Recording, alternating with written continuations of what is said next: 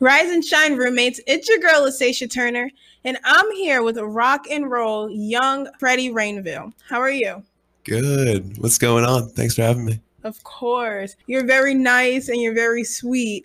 So tell me, like, the difference between like your music and your personality. Hey, well, thank you so much. Um, yeah, no, I mean, uh, I think you know, music goes like layers deep. Um, you know, just to put it out on the table for people who don't know me, um, I'm in the project Rainville, which is like where I do a bunch of solo music, and um, me and my girlfriend Bella Ibarra and uh, two of our friends. Yeah, that's where we do like our thing, which is a combination of just like, you know, a sort of uh, I mean, really anything that, that we want to bring to the table. I mean, it's a lot of like a lot of solo acoustic music, um, a lot of layered acoustic music, and um, like a lot of like high energy rock and roll.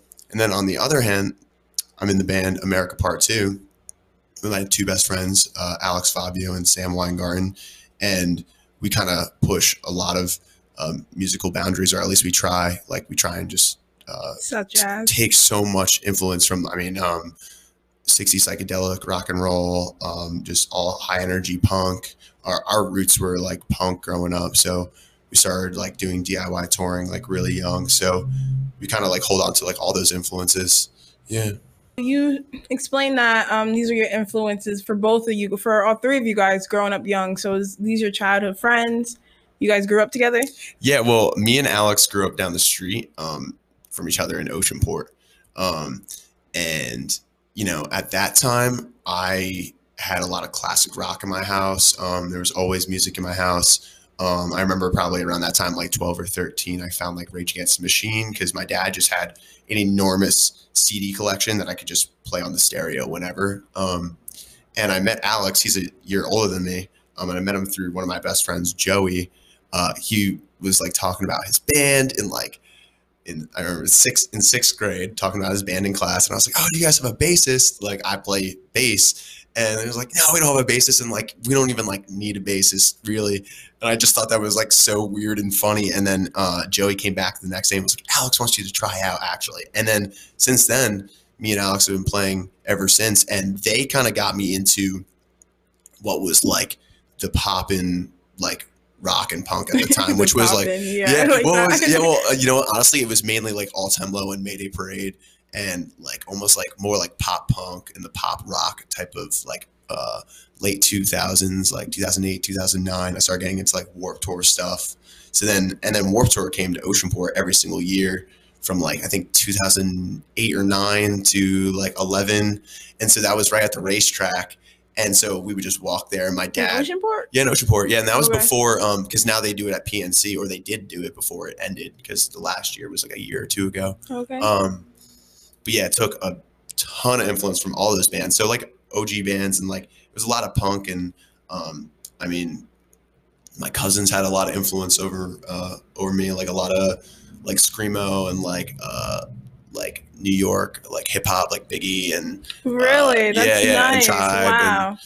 And, um, so explain to me and even the listeners, how does R and B and rap, as you say, like inspire you in rock and roll music because to me that's like that's like exciting to hear because uh, for a while i've been saying like music really doesn't have a genre anymore. It all mixes together. Yeah, yeah. so yeah explain to me that inspiration. That that's really intriguing honestly. So i'm honestly like I'm always trying to push like anti-genre. Like you should literally just play what you want to hear and like make the music you want to make. And I think if you're proud of what you're making, like that's like the most important thing because you just have to like and enjoy it and let it be genuine like towards yourself.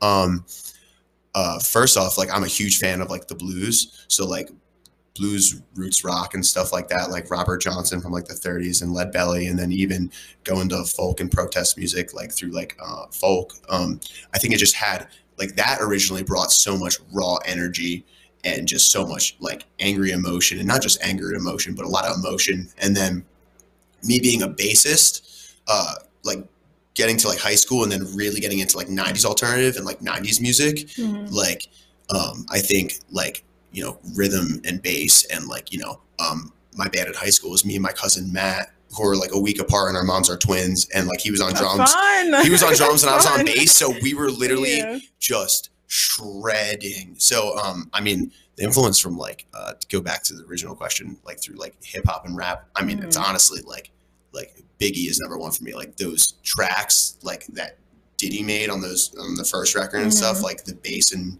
like yeah, it's. I mean, it's a lot of sampled work too, but um, I think for us, America Part Two and Rainville, it's more about like the live energy that we can portray because um, I know, I mean, AP2, America Part 2, we track live in the studio and then we'll overdub vocals and maybe some guitars and pianos and like whatever we want to do to really enhance the song. But basically, what you're hearing is mainly like the three of us in the room all together, like no metronome live track. So, First try.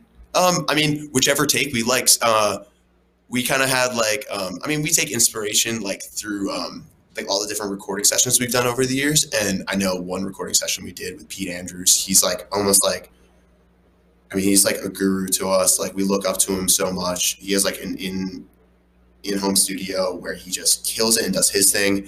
And um, I just remember uh, one of the things was like he said something about like if you don't get it like seven or eight takes uh, when you're tracking a song, like then you probably like either should just like keep one of the takes or just move on because at that point you're like when you're wearing yourself down. And, and I just want to um, get get to this next part because America Part Two we tracked live and then we ended up overdubbing a bunch of stuff um, Mhm. for our record that we just did. That was with uh, we did that at Barbershop Studios. Uh, we had Rob Sharapa as like the main uh, uh, mixer engineer. Uh, he recorded and uh, did mastering on it, and then Pete Andrews did mixing and work on it, and so did Gary uh, uh, Cioni. Just wanted to like drop everything on that because because we're about to drop um, our record in March, um, and that was great because that was a combination of everything that we've done and also doing things that we've never done. Like the way that we mastered that record, we had done it uh, back through the the board that they had at Barbershop, and we had it going through like a tape machine. And Mhm. Rob did a specific um, process which he's never done before. Um, but that was an amazing vibe that took a year. Like we were in and out of the studio for like a year, Wow. and that honestly, like that kind of drains you. But everything came at say, how did time treat you? Did it go by fast? it felt like it went by forever, but we were dropping singles at the same time. Like we were kind of just like dropping songs like throughout like the year or two. And um it honestly like I wouldn't ever want to go through it like that again, but we like had to because we're so proud of this record and it's gonna come out. And like we dropped a song or two off of it. Um and that's gonna get dripping. It's, everything's gonna be dripping out in the new year. But um for Rainville, the, the for the Karma record that I just like recorded, that was self-produced in my bedroom, and I I recorded the majority of those tracks in like a couple days, and then I just kind of like would layer stuff, and then Bella came in and did a bunch of vocals because that was our first record doing stuff together. So um, I laid down bass and drums and guitars, and I did all the instrumentations and stuff. Except my friend Alex came in and riffed a guitar solo on the record, which is awesome. But yeah, it's it's it's really come like a full way and and honestly it's been like a really kind of nice break not being able to tour because we were like full swing touring with america part two um, and like we were kind of slowly getting into Rainville stuff but it's been able to like like everyone's kind of home and everyone's kind of like with Together. the, yeah together with and the crew. comfortable. yeah, yeah. working together yeah When I first met you, I was expecting to interview you and your girlfriend. yes And unfortunately, she couldn't make it, but I didn't want to leave her out because yes everybody has like that, you know, that perfect little love story, like love and basketball, you know, and everything. sure. You guys are love and rock and roll. So tell me True. how that started and um, what got her into music with you or vice versa. Well, um, I'll just put it right out there. Like, we just have like the funniest like things in common. Like, I don't think I knew anyone that really like likes the Cramps, like the band The Cramps, and that's like my favorite band. It's like her favorite band, and that's just like one like right off the bat. Like, there's little things like that. It's like and and it's like and it's cool because we're also like super super different i mean i um i was working at a coffee shop and she would come in every morning and um i was act that's that's where i like met murphy my our friend murphy our Mhm. dear friend murphy everyone's friend You're right. Um, yeah we met there and we actually put it together that we had met at a show um early on like a year before then um but we would all talk about art and stuff. And Bella's an artist, and she was in a short film.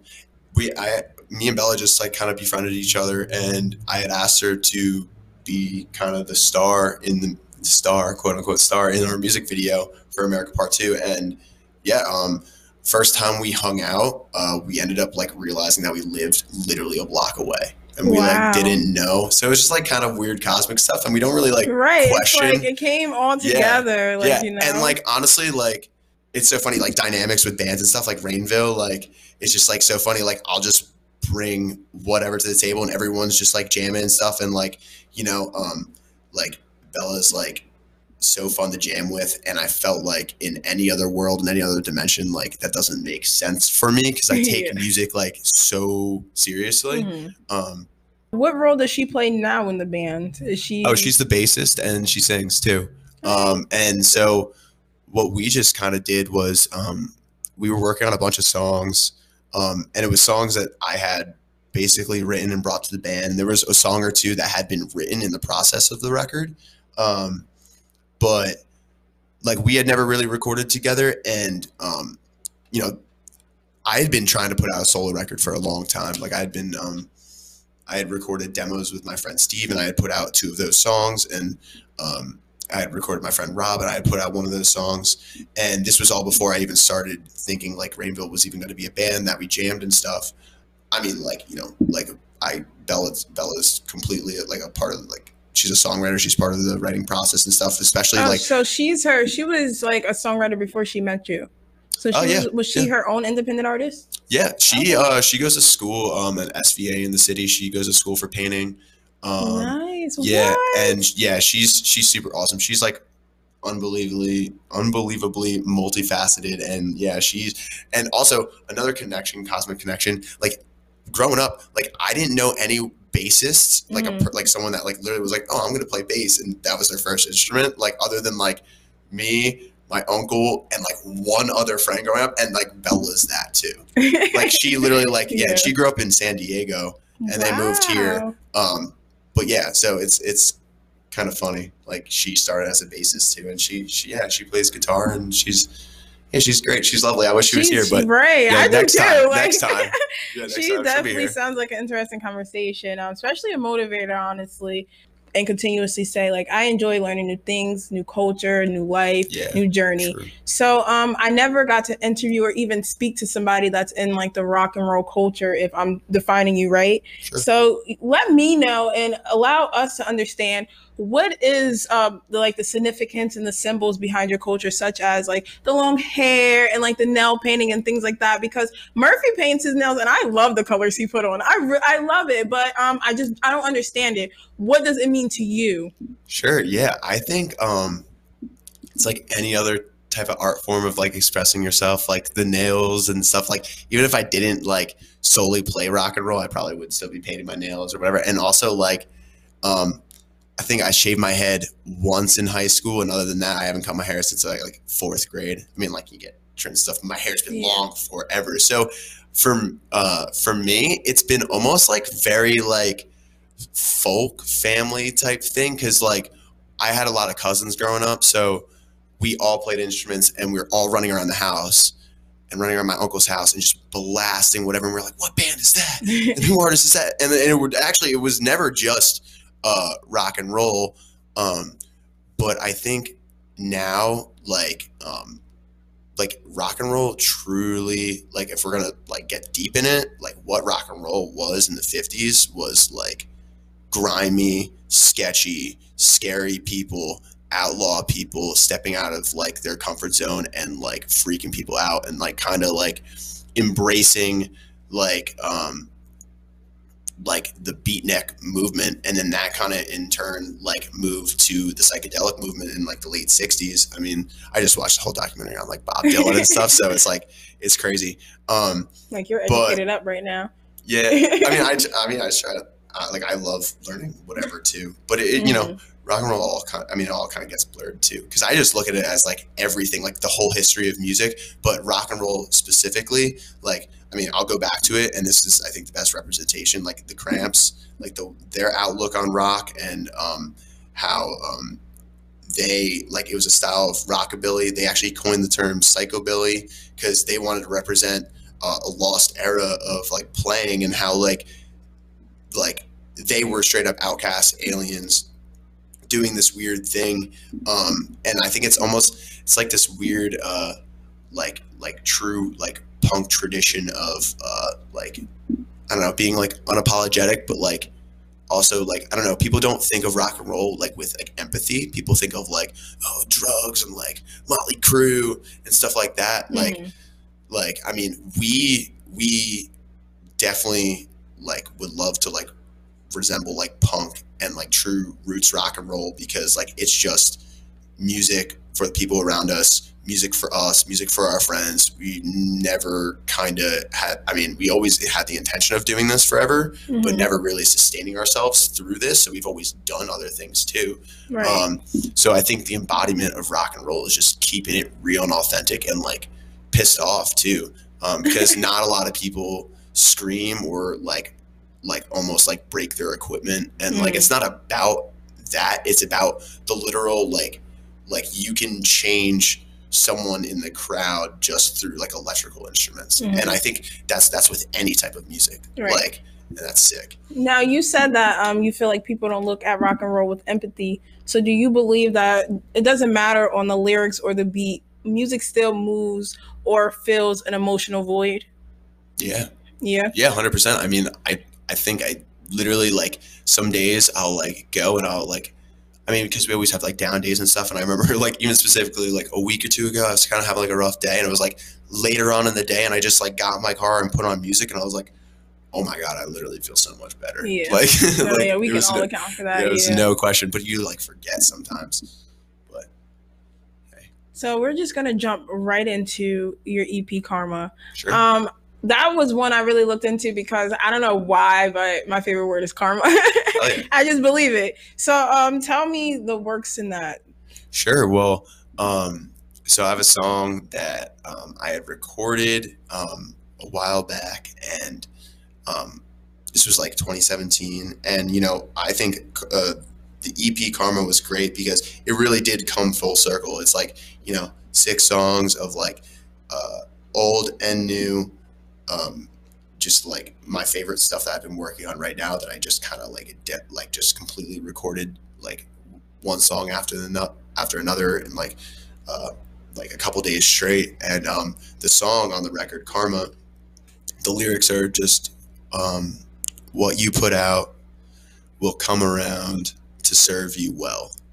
And so that's a true um, statement though. thanks. No I mean I mean yeah yeah it is. I mean I didn't, I didn't even like I didn't make it up. Um, but you know, when I was, you know, I think um, like when you're writing songs, like, and I think people that like do write songs like alone, like will grab their acoustic and kind of like let their uh, just like let stuff flow. Even just like people that just let it out. Um, that was kind of one of those songs, like kind of just like the melody came first and the lyrics came after, and it was just like there's nothing more you have to say. And so I kind of thought of this release as, you know, I want to put out like the these songs that I've created, and I think they're all different in their own way. But I think the recording process kind of grouped them up together and was like, okay, this is this one release, and I just wanted to make it simple and just name it after the song, and I think it just makes sense. I think, uh, you know, there's good and bad karma that goes around too. So like, if every day you kind of like wake up and you're putting out like, oh, I got I got stuck in traffic and you know like this sandwich like was super expensive and it's like such a small sandwich like you're putting out like you're putting out that that that karma and then it's almost like you know that cycle of of of putting out the bad karma like you know like that almost could become like the norm too and I and I and I see it on like you know people and like or friends and family and like you know you never want someone to go through like that but um yeah I think it goes around always. I I, I always just try and talk to the people that see us you know, and, and we just try and make a connection with the people that see us just because like you came out to see our show in Iowa in a barn in Iowa in a mm-hmm. cornfield.